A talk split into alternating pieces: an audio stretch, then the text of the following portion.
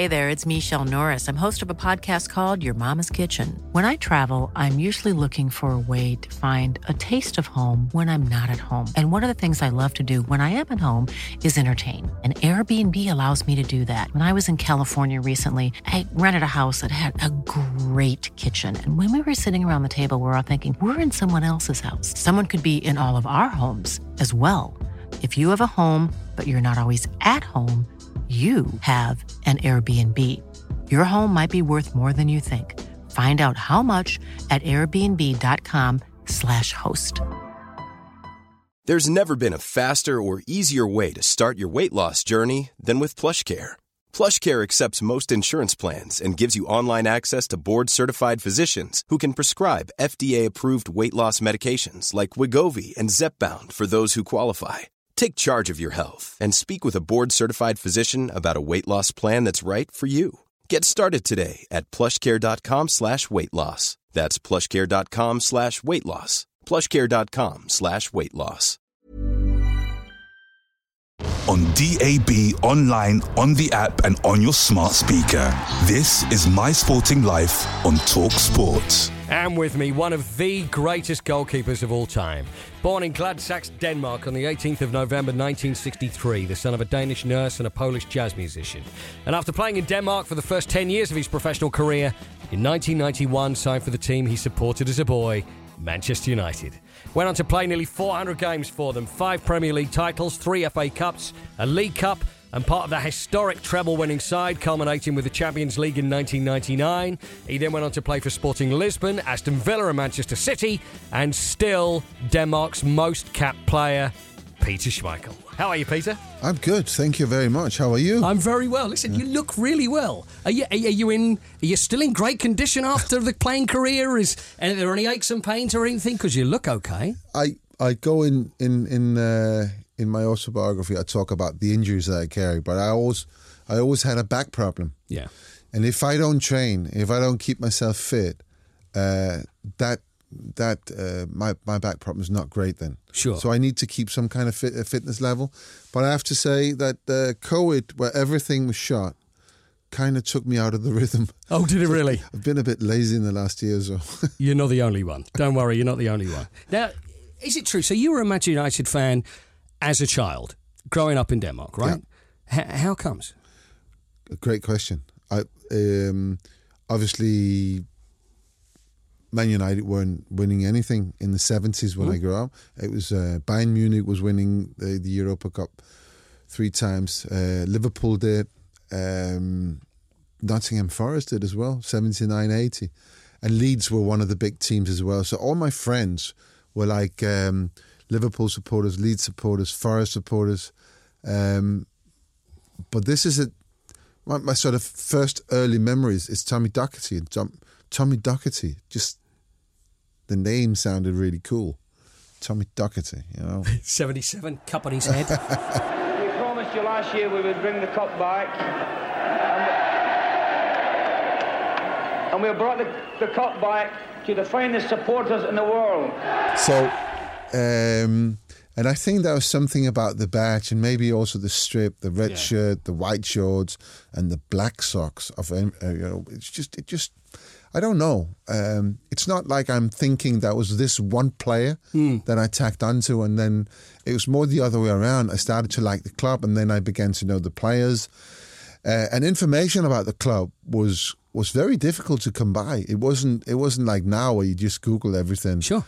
And we didn't have a lot of football on, on TV anyway. Hmm. We had whatever game the BBC picked as a main game on a Saturday, only in the winter month. That was a game that we were shown on, on TV.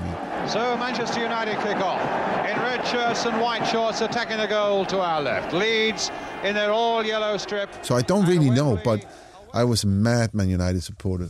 One of my best friends, he was a Man United supporter as well. And everybody else, as I said, it was more Leeds, Forest, and, and Liverpool. Let's talk about how you started playing then, because yeah, it's it's a really interesting childhood. Your parents are remarkable from what you write about in the book. So I, where I, grew- I grew up in um, in an, a sort of a newly built estate where uh, thousands of people live in there, uh, a lot of kids, and uh, in the seventies, where where where it was kind of a good things that a good thing that people were close and you know the the local community was meant a lot and uh, life was changing in the way that the the mothers who up until that point more than uh, more than not were staying at home looking after the kids. And now they were moving into uh, to jobs and uh, so the whole the whole society was changing. But that that sense of community was absolutely brilliant. And that resulted in in that community creating a football club which was right in the middle of where we lived uh, and everybody was uh, was was uh, attending this football club, and I thought I'd do that as well. Um, and, and that's how I started to play. I, I would play coming back from school anyway. I would just the first thing I do is to uh, you know drop my school back and then just go up to the fields, which was literally just outside my my front door, uh, and and there were football uh, pitches there, and, and just play and play until. You know, my mother had to drag me back home. But the thing is, everybody, even over here, I mean, I'm, I'm not a million miles away from your age, we- we'd all do the same thing, but nobody was that good. So, how do you know um, actually how good you are? Is it just, is it a very simple thing that someone goes, that kid in goal's really good, and then he moves on to there and then he moves? Is it as simple as that? It, it, it in a way, yes. Yeah. So, so uh, in my first training session, uh, I was outfield for about three minutes, and the coach was a bit worried about the other kids because I was a bit wild. And he said, uh, "Peter, try try go go in there," and and I did, and I, I liked it. And straight away he said, "You're very good at that." So so that was kind of the beginning of it. I was told I was good, and as a kid, if a if a grown up say that you or tell you that you're good at something, you kind of believe that, hmm. and then you don't want to disappoint them, and that that that thinking stayed with me forever. I don't want to disappoint people. People and, and people kept kept coming up to me saying, "Oh, you're very talented. One day you'll play for Denmark. One day." That's how That was early, though, was it? Someone very, actually very said early. that when you Yeah. were when you were a small kid. I, I probably wouldn't have been more than ten years old. That's incredible. So, so what was the progression then? Because there's a date, isn't there? Seventh of August, 1972, which is a huge date for you. It's, a, it's I played my first game ever. Yeah. And the reason I know that for sure is that my uh, my mother was uh, she was preparing to go to hospital the next day to um, give birth to my my sister. She knew she was going to be started that next day.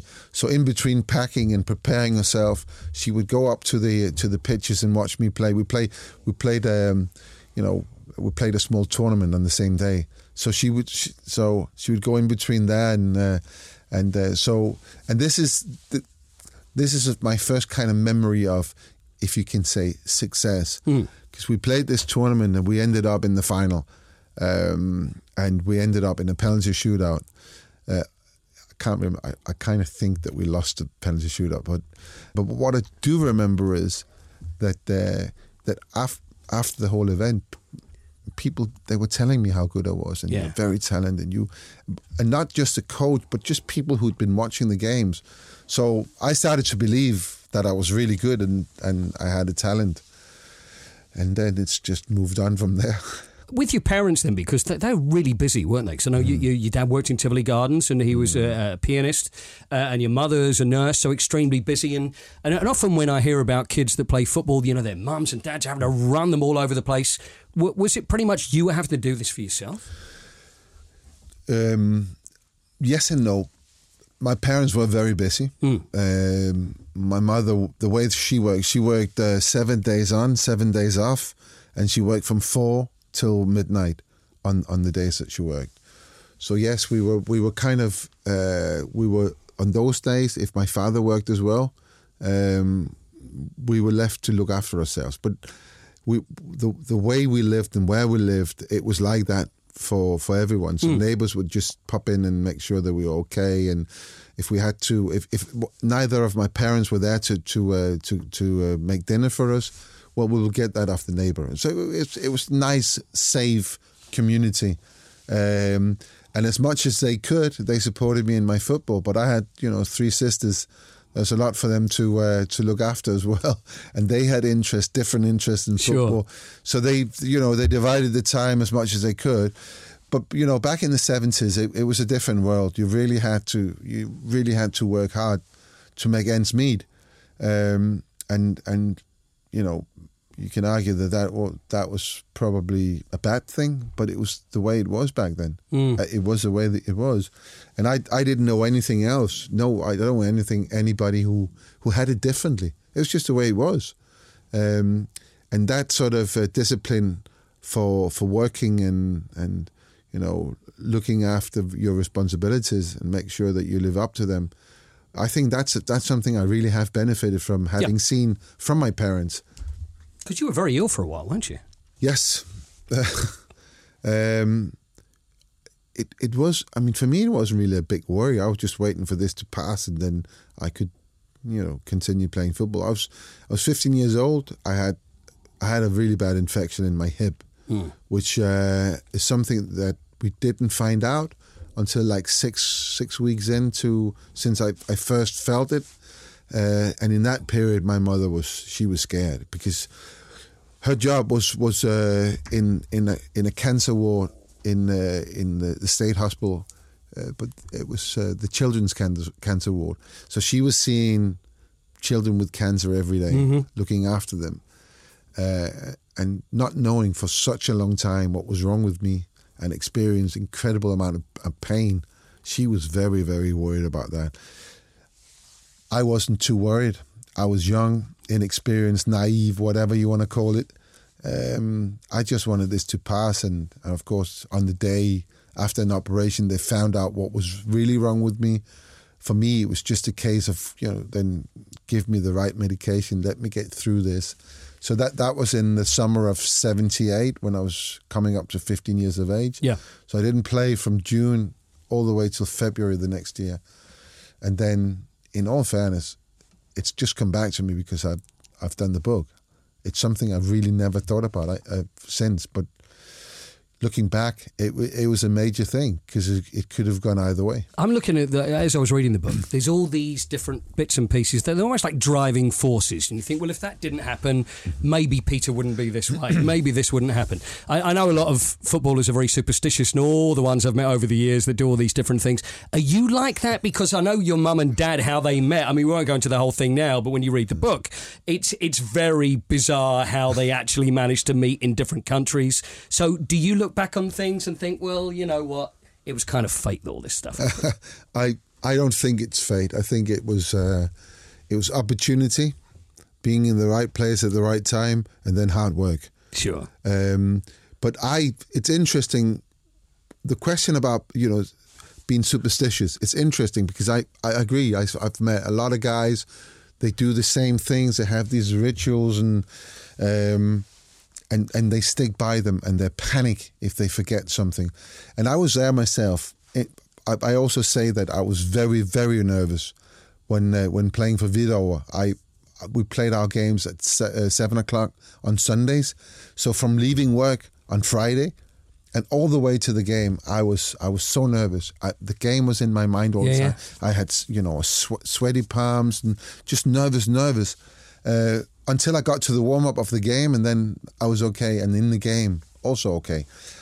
Um, I cleared that away, uh, and and also I had rituals. I had superstitions. I had to do. I took them with me when I went to Brøndby. Uh, I put I put you know my, my shoes on in the same order. I you know I, I I put my back in a specific place in my car. I went a specific way. Silly things. Oh no. And then then I got to a point where it was so desperate for me. You know, mm. have I remembered everything? Mm. And that I'm, I'm at this point. I'm I'm in Brøndby. I'm full time professional, and we play this game against what is now FC Copenhagen. We've got five games to spare, but if we win this game, we we're winning the championship. So I'm thinking we are the best team.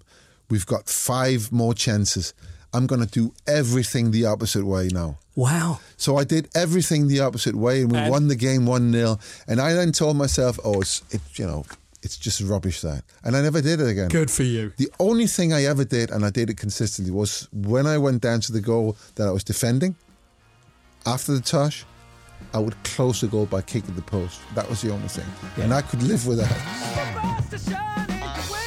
And next, we move from the 1970s to the 1980s. And Peter makes his name in Denmark as the finest goalkeeper in the country by signing for Brøndby and then his dream move to Manchester United. When we return on My Sporting Life. My Sporting Life with Peter Schmeichel on Talk Sports. It's 1987, and Peter's making his name as one of the finest goalkeepers in Denmark and Scandinavia, and signs for Brøndby. Although I don't want to get the pronunciation right, uh, Peter, it's Brøndby, right? Brøndby. Okay. You know, there's, there's and, and, and I've known Christian Eriksen over the years, and there's there's only one phrase that I know in uh, in Danish, which is very poor. You sure? Go on. It's det ikke er dividendveninde. Which is? It's not. It's not that bad. But but the meaning behind it is bad. Is it? You- you- you Sorry, I didn't know that was your girlfriend. Yeah. Okay, fine. Yeah. And by the way, I've never had the chance. very good. Thank you. I've never had the chance to use it yet. Let, us talk about um, uh, signing for Manchester United. It's the it's the dream. I mean, it just Mm. seems. Did did it honestly all those years? And as you're moving through the ranks, there you're playing in Denmark, then you get to the national side. When did it truly? Or was it always a case where you thought, I'm going to play for them? It's always going to happen because it's an incredible story. Yeah, it. You know that that that was my thinking. Is always going to happen. It was what would that that thought would carry me through difficult times, uh, and when I say difficult times, it was you know training the hard training that we did, especially when when Morten Olsen became our coach. Yeah. we we uh, we for the eighteen month that I had him as a coach is the hardest f- eighteen month I've ever experienced in football, and in in truthfulness, I don't think anyone worked as hard as we did. I haven't heard anyone every every time you told people what we were doing in hmm. training, they or, or, colleagues, other players, they're like looking at you like, whoa. I mean, the Like guy, what? What was different? we, we just it was just really really hard so i'll give you an example Would we so so first of all our season was in the first year he was coach our season went in the calendar year. Yeah. because obviously because of the weather. So you can't play in january can't play in february uh, and normally the season will start sort of the end of march. So that period is pre-season. It's long. So it's nearly two and a half months. And for the first bit of it everything you do is physical work. Running, weights, and we we so we were kind of used to that. But when Morten came, it just became mo- came more. So, for instance, on his first day, we we went. There, there were some woods next to the stadium, so we went and we, we took the long route. What we would say the long route. There's two routes, and Sure. so so the long one. As we came up to where we normally would cross uh, into the stadium, he said, "No, we're going left." And then we ran even longer and came back. Uh, and that was just that was just a taste of how this is going to pan out for the next, you know, two and a half months. We would do uh, weights, for instance. We'd do circuit training in weights, and we would do a circuit that would take you about twenty minutes, and then we split up in two groups. The other group would would, would run in the forest uh, or in the woods next. So you would come back after running and get changed, and then do the circuit. And the guys just done the circuit would run, but you do that switch three times. Wow. It take you a little bit more than two hours, mm-hmm. and you were completely drained. You would go, you'd have lunch, um, you would then have a rest, and then you train again in the afternoon. And you might do some some some ball work, but with hidden physicality in there as well. It was just very very hard. And in in those eighteen months, I gained eight kilos of muscle Right. in 18 months. That's unheard of. That you you don't make, you know, you don't make s- such a gain in such a short period of time. But what it was for me, it was brilliant because it put me in a in a position physically that lasted for the rest of my uh, of my career. But as a keeper, did, did you have, was it always the plan that you had to do? Because I know for a fact that you hated anybody that be cutting corners, wouldn't be doing it properly, it'd drive you crazy. But uh, was it always the case where, look, Peter, you're going to come along with us as well? Or yeah, yeah. it your no, choice? I insisted. Yeah. Absolutely insisted. And that's something I had from from from early doors uh, working with. Uh, with especially Jørgen Henriksen, who was my coach and, and, and mentor as well, Yeah. goalkeeping coach and mentor, um, and and I still to this day I find that incredibly uh, important because even now the goalkeeper is more of part of the team in build up. You need to be with the group. You, they need to understand how, how what your skill set is and and uh, so so yes, I was. I was part of everything, every every run, every everything, and you know when it became really really hard, very very hard, that thought, if you if you quit now, if you cut that corner, you will never play for Manchester United. Wow. That that was in my head. That was my thing. Uh, sometimes you have you, you have that incredible urge just to pack it in and say, no, I'm not doing this anymore. So it's always Manchester United was in there. And then it was that thought that That's made incredible. me carry on. So how did it happen? Are you are you telling people like I want it known that I want to play there, or did they just come to you? Different time, remember, no social media, no no big sort of media exposure. No telephones. Um, so it wa- that opportunity wasn't there. But I got approached by an agent, which was again for the time was unusual. Uh, who, who said he wanted to work with me? We'd had agents that would come to you and say, "I've got this club," or, but it was more like an opportunity to see if they could, you know, put you somewhere. And if you said yes, oh, I'd love that, they'd go and say to the club, "We've got this player." So it wasn't really, Sure. it wasn't real. But this guy came up to me and said, I followed you. I think you're really good. I think there's a future for you uh, away from Brøndby, and I really like to work with you. What what what what do you want? I mean, what is your wishes? And I say I want to get to Manchester United. And he said, fine, I can work with that. And he then started to start up a relationship with uh, with uh, Alex Ferguson, and and very very sort of quite quickly uh, he became aware of me, and coincidentally, one of the, uh, the the second preseason I had with Morten, we actually ended up being in the same hotel as Manchester United, using the same training facilities. We were there for preseason training; they were there uh, as sort of like a, a three day break before. Hold on, hold on. So you're are you you're there now. I mean, you're you're what 26, 27 years old, I guess. Yeah. You're you're a professional. You're playing for Denmark, but is there that little boy inside of you that's going, "Oh my god, Hmm. this could be it now"? Not really. No? I'm going, oh my God, that's Steve Bruce. that is Mark Hughes. Oh, Brian Rob. I mean, that's how I went. Yeah. Uh, it was a really difficult period for, for, for Manchester United. Yeah. So we're late, I think we're late January, and they hadn't won a game since November. Fergie was under pressure. Uh, the media wanted him gone. The fans wanted him gone. And they had this FA Cup game against Hereford. Uh, and of course, a game they needed to win. Hereford's 11 cost a paltry £68,000 in comparison, but it's their biggest ever day, and the possibility of a giant-killing act must be haunting the United manager, Alec Ferguson. And so he took them away for three days. They took priority because they were Manchester United on the training pitch. Um, so and this is something that uh, Fergus told me that after one of their trainings, and we started to train then after them, he stayed back, but not by the pitch. He was hiding in the in the trees or the bushes or whatever, and he was looking at this kid, which I wasn't even a kid, but this blonde guy Yeah. shouting and screaming and diving everywhere, saving everything. That's how he said it. You know? uh, and I'm thinking, I I know about this guy. I've been told about this guy, and that that's where his interest started. And he, from that point on, he was uh, then sending Alan, Alan Hodgkinson's, um, who was the uh, goalkeeping coach. He was sending him out to scout me. Did you know all this all along at the time? No, no, no. This is What what would you have been like? it had no, you. No, no, this Sir- is uh, Sir Alex years, years later. standing behind you, watching you, and you're going, "This is the thing I've always dreamed of." Uh. No, no, no, no, no. I didn't know anything about this.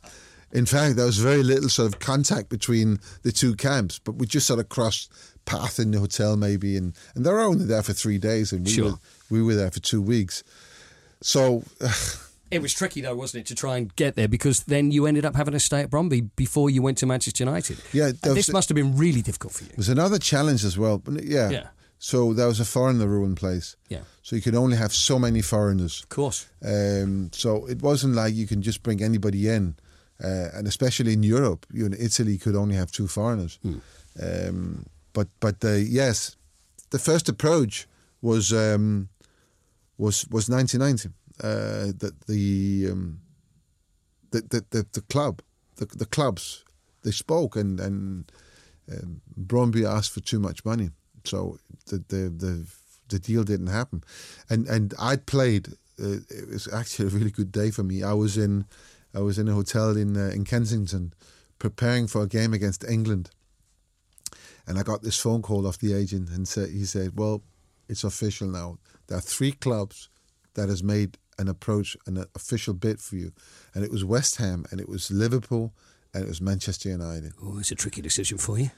Oh my God! I spent hours musing over what to do. or is that seconds? So, um, so in a split second, that was decided. You know, Yeah, yeah. Of course, we go with Manchester Of. United. Uh, so that approach was made, and I played the game. I played. That's my, one of my big, big dreams was to play at Wembley. Yeah. And and that happened that day. Well taken, little flick from Gascoigne. Gascoigne goes on. And got round Sivebæk. A bit of basketball from Schmeichel at the end, but Gascoigne got the better of Vilfort then. Schmeichel certainly did well to deny Gascoigne. Unfortunately, we lost the game one 0 but uh, I I personally had a really good game, and you know I was talk of the newspapers the next day, which made me even more.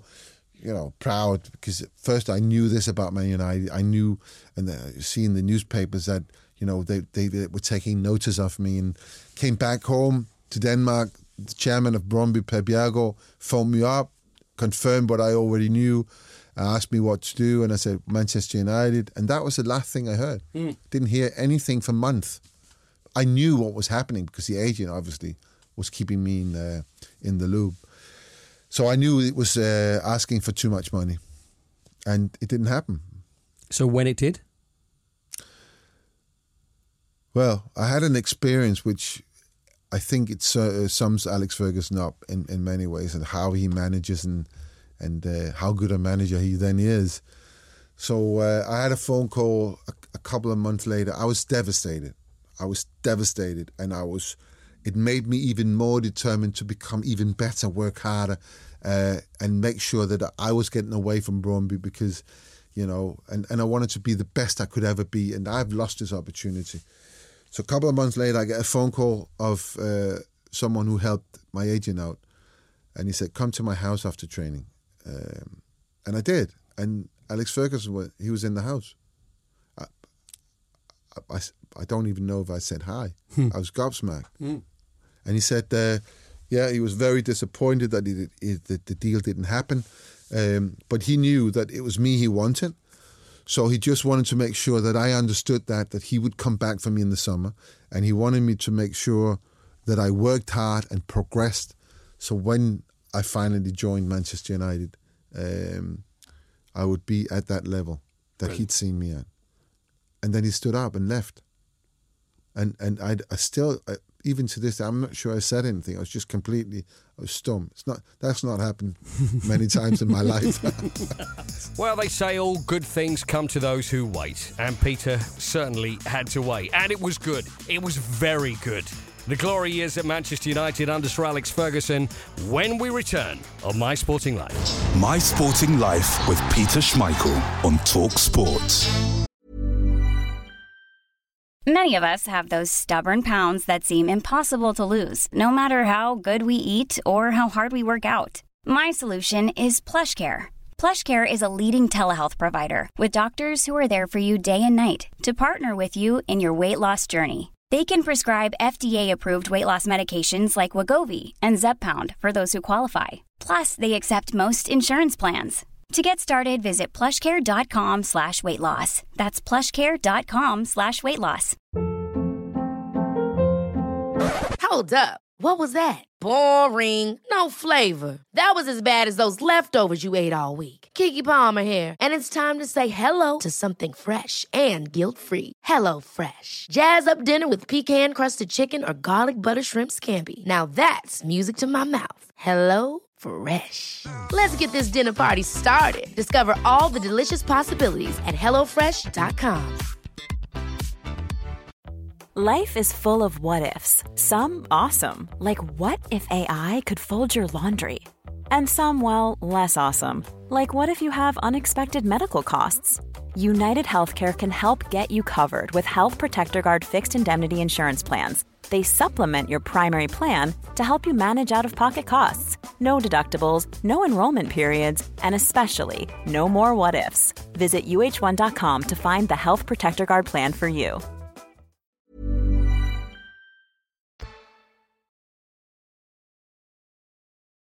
My Sporting Life. Paul Coit in conversation with Peter Schmeichel on Talk Sport.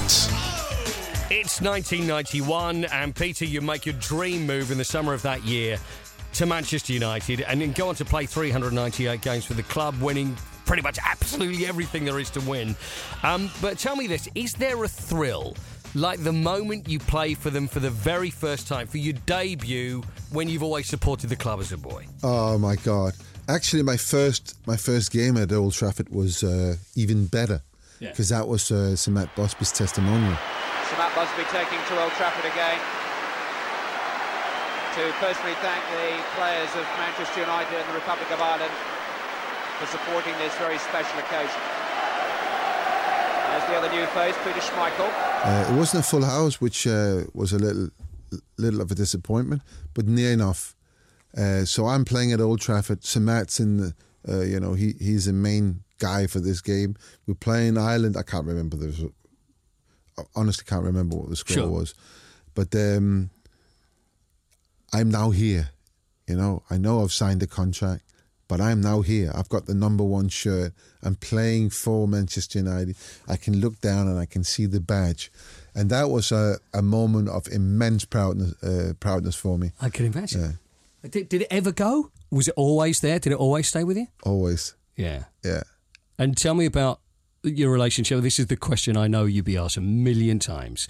And probably the phrase people have stopped you and go, What's Sir Alex Ferguson like? I'd rather you know, word it slightly differently, but tell me about your experiences with him because there was great stuff, there was average stuff, and there was probably stuff that wasn't so great for you. But but what was your relationship like? No, I, I have a brilliant relationship with him, even to this day. I've actually spoken to him today. Hmm. So um, no, I, yeah, I think when when you um, when you when we're in a career where where it's there's so much spotlight on you, uh, you you need very very strong leaders. You need somebody who takes care of you, someone that you feel safe around Yeah. that uh, you know he's not gonna he's not gonna double cross you.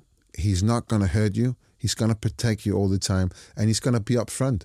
You know, he's gonna be honest with you. Um, and and you know we had that with with Sir Alex. You were never in doubt of anything with him, which makes it easier to be a Man United player or a high profile football player. You um, you could always approach him. You could always talk to him about everything, anything, everything. You could always knock on his door, no Hmm. matter what it was, and he would take the time. He he he he knew about your family. He he knew your background. He knew uh, the names of your friends that that uh, kept coming, you know, and visiting. You know, he would um, he would take time to speak to them. So if if I brought friend, for instance, to to uh, to the cliff for a training session, Yeah. um, he would recognize him, and he at some point during that training session, he would walk over and have a chat, and he would do that consistently with everybody. Um, People always imagine the, the, the hairdryer thing. That's always when everybody talks about it. Is is that part of him or is that not really him at all? it's the one thing I don't like uh, being so being part of you know the media and and and in the public eye is this headline reporting. Yeah. It's a headline. That's Sure. what it is. It, it's nothing but that. Does does the hairdryer exist? Yes, of course it does. Is it a necessary thing? It's a brilliant thing. It's an absolute brilliant thing. Uh, because sometimes you need that kind of explosion to change path. Mm. Uh, I mean, I've I've I've been at the end of the hairdryer a couple of times. I think most most players have. But but with that is, and this is where I think he's really brilliant. Is when I said before, you know where you stand. He he he can be very angry after a game for whatever reason. Even a game you won three 0 there would be something there that he might not have been happy with, and he would he would he would tell you in whatever way he told you. But what you knew for absolutely sure that once it was told, it was told, and he never went back to it. And this is the trust part. You know, this is the trust part. I said so. Once he said, "Get your bath," that was it. Then you moved on to the next one, and it's important to have it like that because any kind of insecurity that can sneak in on you, it that can be the difference of you know you missing a chance as a striker or me you're making a mistake for a goal. I needed to be absolutely sure that I had the backing of the manager. I had the backing that I was okay and there was nothing wrong with me. So that clarity was was I've never seen that anywhere as as good as that. That clarity was uh, absolutely instrumental in everything that we did and everything that we achieved. When did you notice that the, the, team now we are truly going places? Because you said that when you start, you know, things aren't looking so great at Manchester United and then you're becoming the greatest team the Premier League has ever seen. So where was the change and when did you notice it? I think when I first, the first couple of games I played, I'm thinking, wow, this is a fantastic team. Um, what what we didn't have was was we had a lot of experience and then we had a lot of non-experience. So we had you know players like Ryan Giggs uh, who who made the team incredibly interesting. You know things that he could do. Even in the games, you could sometimes just got taken out of your sort of uh, your zone, the concentration mode that you're in, and just enjoy what he was doing. But he was young, mm. and and the thing about young players is that they can deliver that kind of brilliance, but they can't deliver it every every time. You, you know, they, they will be up and down, and also an experience in you know players like Andrei Kanchelskis, who came from Russia, uh, you know, in, into a completely different world. He needed a little bit of time to get into it as well, and there are certain other young players who you needed needed time. And I'm thinking in my first year, what a team we have, and we should be winning the championship because I'm thinking we are the best team. But at some point during that season, we ran out of, of steam and, and struggling scoring goals, and uh, so so.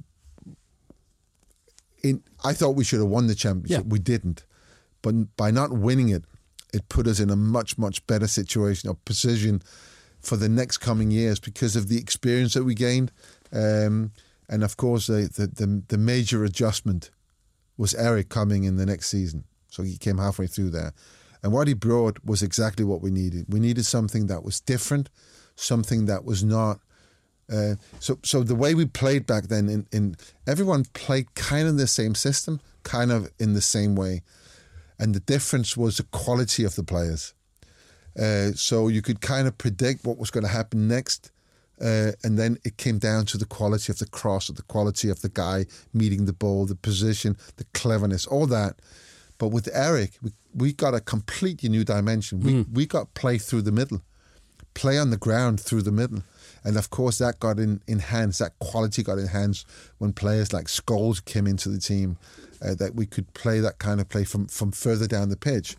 So the evolution of the team was incredible. But that second season, as soon as Eric walked through the door uh, in the dressing room, I knew that, you know, we were on a on the path of becoming a great team. because he he'd been around, and and some people would be thinking, well, you know, Eric Cantona may be not the right fit. You know, he moves from club to club, whereas I, I believe Fergie saw that as an advantage, didn't he? Oh, absolutely. I think I think when, when he was scouting players, he would look for the the odd thing in the personality. He was looking for that normality. Uh, that so so people that are deemed normal, they need to be very very skillful, very very good, Sure. in order to sort of be that guy on the pitch that you want. But the guys who are very good, but also has a little sort of difference in their personality, they are more valuable because they are they're more likely to do something which is unexpected in a game. And when you don't expect it as an opponent, it, it, it is a surprise. And as fans, that's what we love. Of course. That's what we love to see. Cantona again. It's almost as if he's got a baton in his hand and is conducting the orchestra. Giggs. Oh, it's a super ball, and Cantona is there where it matters. So Premier League. uh, 93, 94, 96, 97, 99, the FA Cup in 94, 96 and 99. Things are moving very well. Are you just like, just, are you enjoying every minute of it now? Are you just like thinking, I'm, oh, this is everything I want to do. I'm winning everything. I'm with my club and this is just as good as it could possibly get. Yeah, I mean, you, uh, it is my club. It's in my it's in my heart. I, I really love the football club. I love the people that are in the football club. I love you know I love being around because I went around every day. You know, the cliff. I obviously met people there. I went to Old Trafford every single day. I did my mail. I went to the offices. It was a smaller, Hmm. it, it was a smaller business back then, if you like. Yeah. There was fewer people. Uh, had a chat, had a coffee. I just absolutely love being around the football club. Uh, but of course, uh, my mentality is and has always been to move upwards, always trying to achieve something new and something better, uh, always setting a target for the season. This is what we have to uh, achieve, uh, and of course, Europe.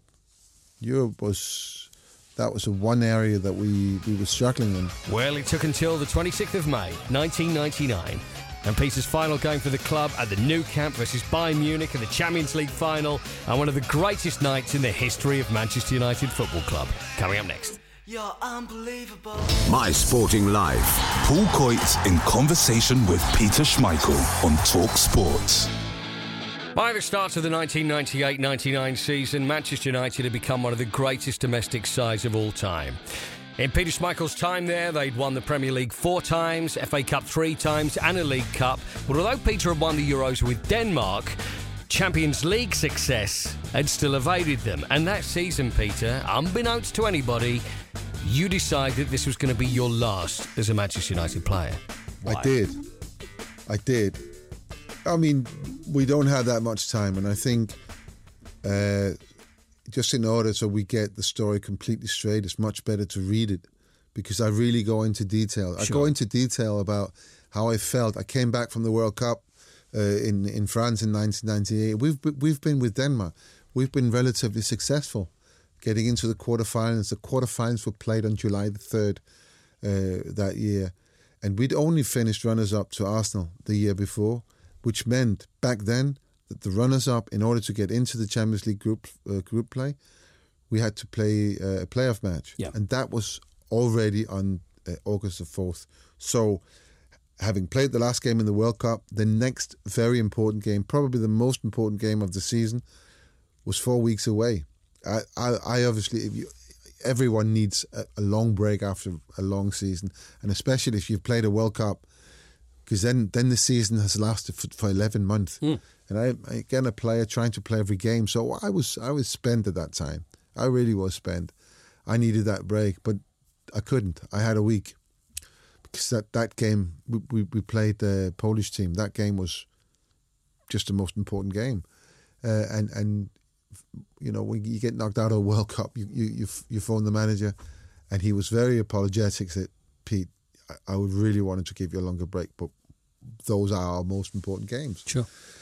So uh, I came back uh, quite soon after being knocked out of the World Cup, and, and I remember sitting in my car on my way to the cliff, uh, cliff training ground, thinking, "Ah, I can't face this. You know, this is going to be another year of, you know, just game after game after game after game, no breaks. The next break I will get is, uh, you know, 10, 10 and a half months away, depending on how successful we are. Uh, so I decided in the car that it was probably a good idea to make this my last season. And I sort of, I had a couple of days to think about how to approach it. Um, Who knew? Me, Just you. just me. Th- This is this is why I think it, it, it it's beneficial to read how how I go about this. I, I- I spend a lot of time on my, my thinking process, and also, um, for instance, the way that the Euros were this season and how COVID has affected the calendar. I know there's a lot of players there uh, who will feel the same as I felt, and it could be very beneficial for them uh, to to uh, to to have the words of somebody else who, who ended up making a decision in a period of his life where he was not in clear-minded enough and not in a position to make a rational decision based on what was real and what was not real. It was based on feelings and feelings of of especially mentally tiredness. Um, so I made a decision, and and uh, the way I am, you know, you make a decision and you stick by it, and and so, so and, and and that was it. And um, at the time, I thought it was a fitting, really fitting en- ending for me to, to finish winning the treble and you know the European I mean, Cup and all what that. a way to go. But but when you when you get to my age and you're doing you're doing a project like I've done with with with, the- with a book and you look back and you you realize that you know it was probably eh, not probably it was the wrong decision. Right. I should have opened up a bit more. I- I should I I, I didn't know at the time. I didn't know. Uh, it's it's a lot different today. There's a lot more talk about uh, players' mental state and and looking after players in different ways, giving them rest, taking them out of travel, stuff like that. And it's much more acknowledged and and, used as a tool today. Uh, But it wasn't back then. In in uh, the, my thinking was I'm, you know, I'm this big strong guy. You cannot break me. And and you know if I if I open up about how I'm feeling and and and and, and then that given that particular moment I wasn't feeling great. Um, I was I was so tired. My mind my mind was so tired, and I really needed to get away from football. But had I opened up about that, I I feared that I would have been deemed you know too old now, and you know you're feeling this because you're not good enough, and all these kind of things. But in in today's football, in today's sport, and other sports at the time, by the way, that was quite normal. Hmm. And I should have I, I should have involved people and, and spoken about this to people. I didn't. Well, you know what? It's it. You look back and think, well, what could have I? I could have added another couple of Premier Leagues, maybe a couple. I mean, the, the the trophy cabinet's pretty full. You can't really have too many regrets over your career, can you? But if we look at '99, and let's just let's just talk about that because if anybody is going to cap a career at a football club, I mean, my goodness, what a way to go! And and this there's this talk about, and you put this in the book, this risk mode, and I love this risk mode of, of playing football. And this is um, you're one 0 down against Bayern Munich in the Nou Camp. Everybody's seen it. 26th of May, 1999. Just just just give me some idea of what it was like for Peter Schmeichel in those last few minutes. I Tell you what, if they can equalise, and I'm not betting against them, I think they'll win this. They're going to win it. Solskjaer! Well, they're now creating chances for fun. That that was that was no different to to any other game. Is that right? Is that the secret though? You always stay the same. Yeah, Never gets to I you? think I think really that is that is a secret. You you cannot you can't put in when you're in the in the build up. Yes, you can't avoid it, but once you're in there, you cannot put more importance to a game than another game. It has to be the same. You have to do the same. Everything. The difference between the teams at that level, it's so minute. It's so small that if you if you spend just you know half a percentage of your your focus or concentration on thinking about the importance of the game, that could end up being the difference. So you have to you have to you have to build some kind of system that keeps you in that same mode all the time. Um, so I didn't think about you know we're one 0 down or we're losing this final. We're not. I'm thinking that we're one 0 down and we can get back. We of course we can get back. This is what we do. We're very very good, and we get to this point of a game instinctively. We we know we now have to take more chances.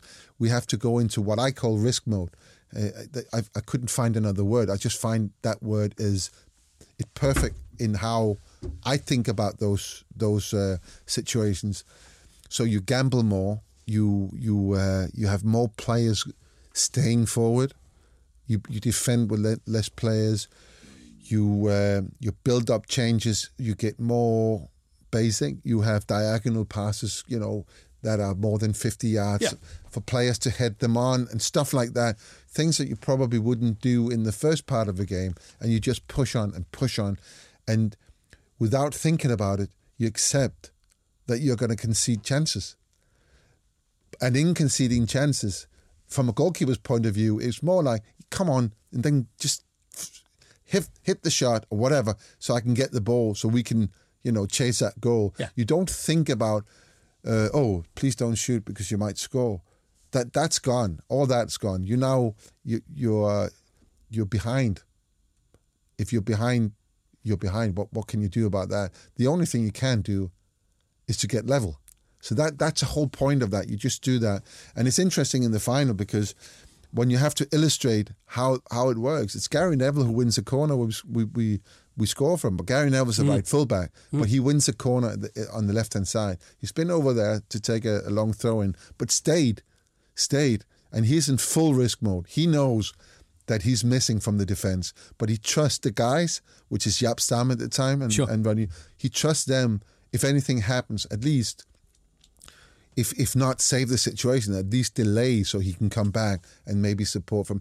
And this is just instinctively how we played, and we did that so many times in that season. Um, and you know, I can't I can't tell you any more. What was the? What, what, how did you feel when the when the winner went? Beckham into Sheringham, and Solskjaer has won it! Is it is it a relief or is it an incredible jubilation you feel? Or are you still thinking I got a job to do here? Oh, I was I was panicking. Were you? You think you don't stop risk mode, so you you you continue, and, and that's how we scored the second goal. Um, but once we're two two one up, we are now the team who's got something to lose. Uh, and there are two things there that played on my mind. Once, when we equalised, I knew we were going to go into golden goal, and golden goal was if you if anyone who scores in the first half, I Yeah. think it is, then the game is over. I'd never played that game, and the goalkeeper obviously can play a big part in that negatively. So I'm like getting you know getting my pulse back down, taking deep breath, preparing myself for this. That's going to happen. Then we score, and you know I have absolutely my first instinct is to just run up there, but I then I say, oh no no no, because there might be time left, you know. So uh, so once we restart, I'm thinking, wow, we're, we're two and up. Now we've got something to lose, and they have the ball, and I'm like, I, I kind of felt like I froze. I'm thinking, don't shoot, please. Uh, you know, five minutes ago, I'm, I'm I'm thinking shoot, so I can get the ball. Now I'm thinking, don't shoot. I am not in any in any position. I'm not capable of saving anything. I'm, and it was literally just seconds, but it felt, you know, felt quite long. And then the whistle went, and then I went completely blank. Oh, did you really? So, in, when we talk about my sporting life, to, to round this up, and, and you know, we haven't even talked about uh, Denmark and the Euros and that incredible situation as well. Was that it? If there was one that you could choose from everything, um, the the ultimate moment in your sporting career, would it be that? Would that be the end of it? I, I, it's up for me. I get this question quite often. It's it's one of it's one of three. I can't Yeah. choose between them. It's of course it's that. It's Denmark '92, but also winning the first Premier League. The first Premier League was special, really special. 27 years of of of hurt from Man United fans, and you felt physically felt that relief, uh, and and to have won the first Premier League as well, uh, even though the significance of that at the time didn't really play in into my mind or my thinking, but now I understand how important that was. Sure. Peter, an hour is no time to fit your whole life into, and I feel as if uh, we've only just scratched the surface. Uh, I think we'll have to do a part two. But I've learnt a lot of things I didn't know about you, and thank you so much for taking part in my sporting life. Peter Schmeichel. Thank you. My Sporting Life on Talk Sport. Hey, it's Paige DeSorbo from Giggly Squad. High quality fashion without the price tag. Say hello to Quince. I'm snagging high-end essentials like cozy cashmere sweaters, sleek leather jackets, fine jewelry, and so much more. With Quince being 50 to 80% less than similar brands.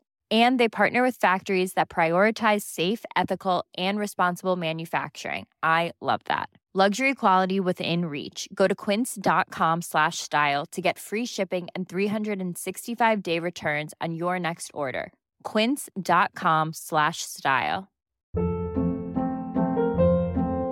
Hold up. What was that? Boring. No flavor. That was as bad as those leftovers you ate all week. Keke Palmer here, and it's time to say hello to something fresh and guilt-free. Hello Fresh. Jazz up dinner with pecan-crusted chicken or garlic butter shrimp scampi. Now that's music to my mouth. Hello Fresh. Let's get this dinner party started. Discover all the delicious possibilities at hellofresh.com.